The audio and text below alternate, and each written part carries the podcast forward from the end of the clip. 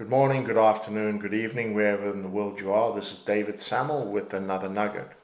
Today I'm going to talk about not being afraid to be vulnerable, to not feel like you've always got to be the tough person. It's impossible to be tough all of the time, and it brings incredible pressure to your life if you pretend to be tough all the time. Of course, you must protect yourself, and in many situations in life, it is not sensible to show vulnerability. However, the better your judgment becomes in feeling out situations and people, the more you can at least ask yourself this question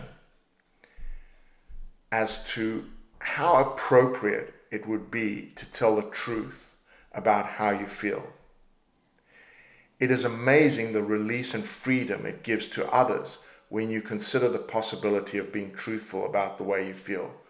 Because sometimes that is the breakthrough that allows the other person to also be honest about how they feel.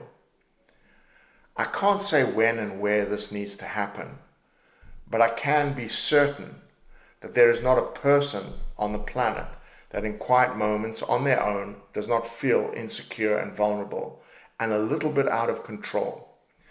The reality is in life, everyone is far less in control than you might think.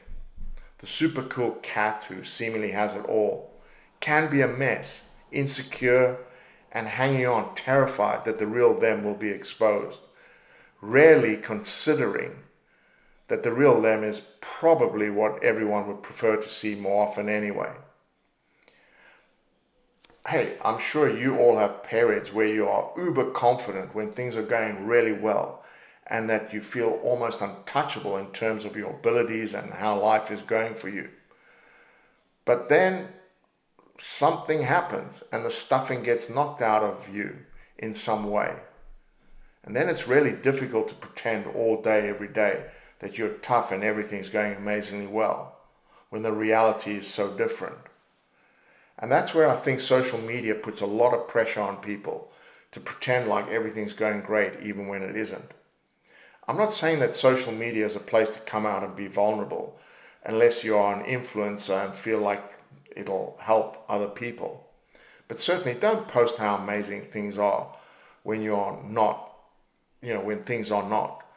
Uh, because incongruency never feels right. And that in turn puts a lot of pressure on you to pretend with friends and family that things are fine and can cut out the uh, you know the people that you really do need to talk to. I'm not advocating posting vulnerability unless you want to open yourself that widely, but rather don't post at all or post on unrelated topics that are not about how well or badly you're doing. Don't try to put up a front all the time that you're doing just fine when you're not. It's okay not to be tough and to admit it. That does not mean that you can't cope. It just means that you're having a wobbly moment, a wobbly week, a wobbly month where you're a bit insecure about how things are, and that's okay. Do not fall into the trap of thinking that most successful people in the world never have vulnerable moments and feel like things are not going well and have doubts about how things will turn out. You know, strong people before their next match or the next meeting or the next whatever might think that they're not as good as they thought they were and be less confident about the outcome. But what I will say is champions will not in this instance show this in public but they will have a coach or confidant to confide in and get some perspective. When you feel insecure, uh, uh, it's important to find somebody to talk to.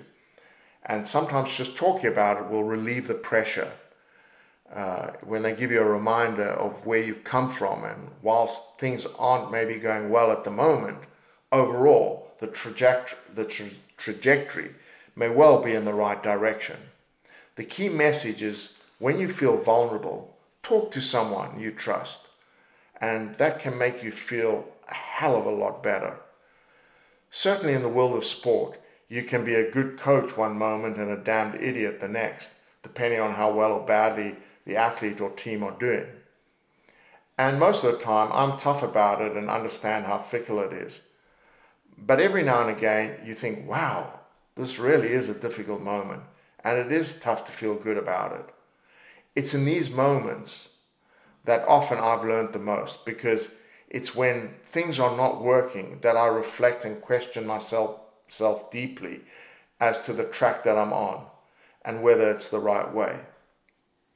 What I've gotten better at as I've gotten older is saying, you know, it's okay to admit quickly when I've gotten it wrong and need to go in a different direction. This saves time and energy and allows for a positive opening to find a better way. Defending a position for the sake of the ego never ends well. Luckily, unless you are a government minister, because if you're one of them and you admit that you're wrong, then they just say you're incompetent and don't know what you're doing. And rather than allow people to learn from their mistakes and be better for the experience, governments smell blood and change for a newbie to make even more mistakes. Anyway, that's all for this week. Uh, thanks again for listening, and as always, if you have any ideas or topics that you wish me to dive into a little deeper, please connect and let me know.